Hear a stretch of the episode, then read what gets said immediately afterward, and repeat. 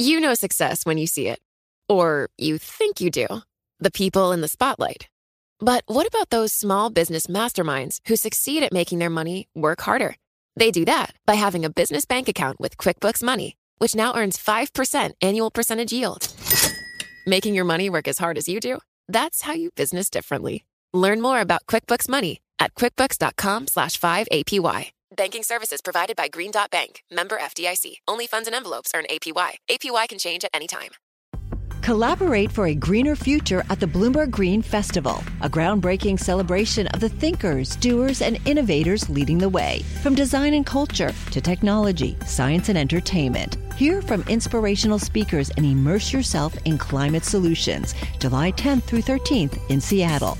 Title sponsor Amazon. Official airline Alaska Airlines. Get 20% off using promo code Radio20 at BloombergLive.com slash Green Festival. Bloomberg Law is brought to you by Commonwealth Financial Network. When it's time to change the conversation, talk with a broker dealer RIA that's ready to listen. Call 866 462 3638 or visit commonwealth.com to learn more. June? Thanks, Michael.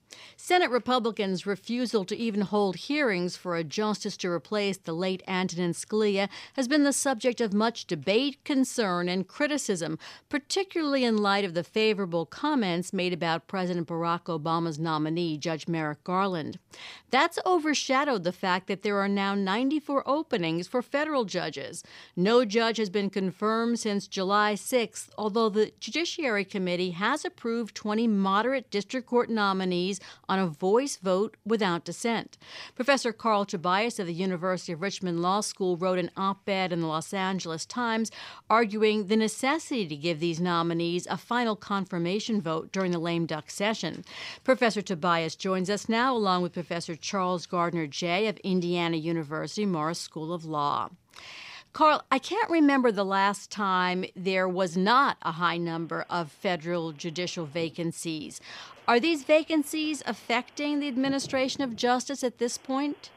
Yes, they are. Uh, it just means more pressure is placed on the other judges uh, to carry the uh, substantial caseloads, and it means justice delayed is justice denied, so that litigants uh, can't have their day in court, especially in civil cases. Charles, what is, is, there any statement at all from the Senate or the Republicans as to why they're not moving forward with these vacancies? Well, I mean, there's a tradition here. Uh, for you know, for many years, uh, uh, confirmations slow down in the latter portion of an administration, and and toward the very end, I think the the idea is uh, we can we can stall these guys out, and we can name uh, the the replacements with people whose ideological inclinations are closer to our own. In other words, we'll just wait for a Republican president to jump in and and and take their place. It's it's it's it's pretty clear that that's what's going on. And if you're asking for any sort of explanation, it's it you know you can you it tends you it it it, it heads you down the road of of you know claims of judicial activism and so forth on the part of, of Obama nominees. But but the the bottom line is that they're looking for to to replace these judges with people who are Republican appointees. Carl, hasn't Obama had a difficult time getting his federal judicial appointments through, even since the very beginning? Yes, and I think it's substantially due to uh, Republicans' failure to cooperate and work closely uh, with the administration. But it's been especially urgent and especially clear the last two years when the Republicans had the majority and they've managed to uh, confirm so few uh, judges. So that puts us where we are today. Charles, are all the pending nominations the kind of judges that, I mean, uh, you know, to the extent we can tell, the kind of judges that the Republicans would have a problem with, or is it a mixed bag of nominees? You know, I have no reason to believe that they would have intrinsic problem with these folks. Uh, with historically, there, there, you know, there's been a lot of issues with Supreme Court appointments and Circuit Court appointments, less a little bit less. Uh, district judges have have really fallen below the radar until until recently. Everything's becoming political in this polarized environment, and so you know, I think they want to name uh, Republican appointees, but that is not to say that if they went ahead, rolled up their sleeves, and looked looked at these folks that they would be able to have identifiable problems with them. I don't think that's what's driving them forward at this point. Carl, these are the the these are the district court judges who are basically the trial judges in the federal system. So on the they're on the front lines. Does does their does their political bent mean as much as the political bent of let's say an appellate court judge? No, you're right. They're the workhorses of the federal judiciary. Uh, they conducted trials, but principally they manage the caseload and try to uh, resolve cases at the initial stage and they tend to be much less ideological. They're primarily appointed because of their competence uh, rather than and ability to manage the cases rather than their ideological views.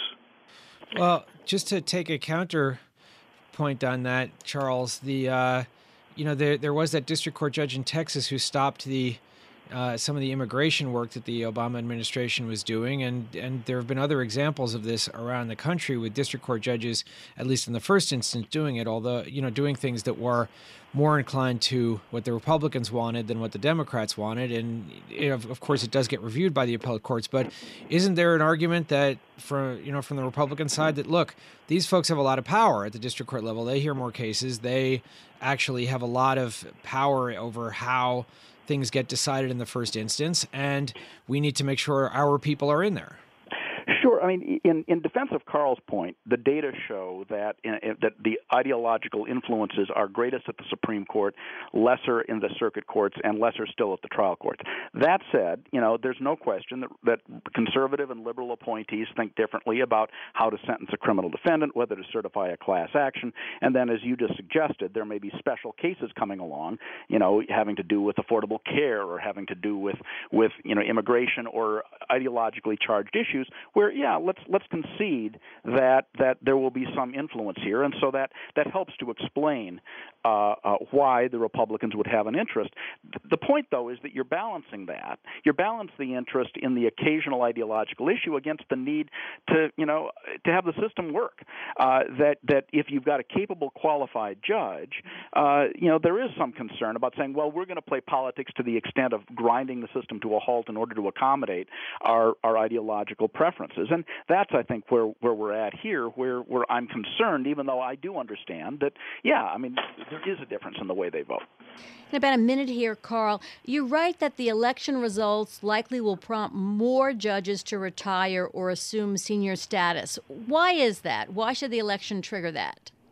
Well, there's a tradition, uh, especially at the Supreme Court, that um, justices resign in the administration of a president of the same party as they were appointed. That's much less true at the appellate and district level, but there may be some Republican appointees who are we're waiting to see if a Republican might win, and now that that's happened, uh, they may uh, go ahead and assume senior status or retire. But I want to follow up on a point that Charlie made, and that is uh, the co-equal branch of government is not being given the judicial resources that it needs by the Senate. And that's a real problem. Carl, you urge in your op ed that the Senate, during the lame duck session, at least appoint the 20 that were given an up or down, a unanimous vote in the Judiciary Committee. How likely is that to happen with this Senate? Well, it's maybe unlikely. I'm cautiously optimistic that some of those 20 will be confirmed. And the reason for that is a majority of those 20 were recommended by Republican home state senators to the president who nominated them, and they, the Republican senators, then strongly supported them in hearings and at the uh, committee vote.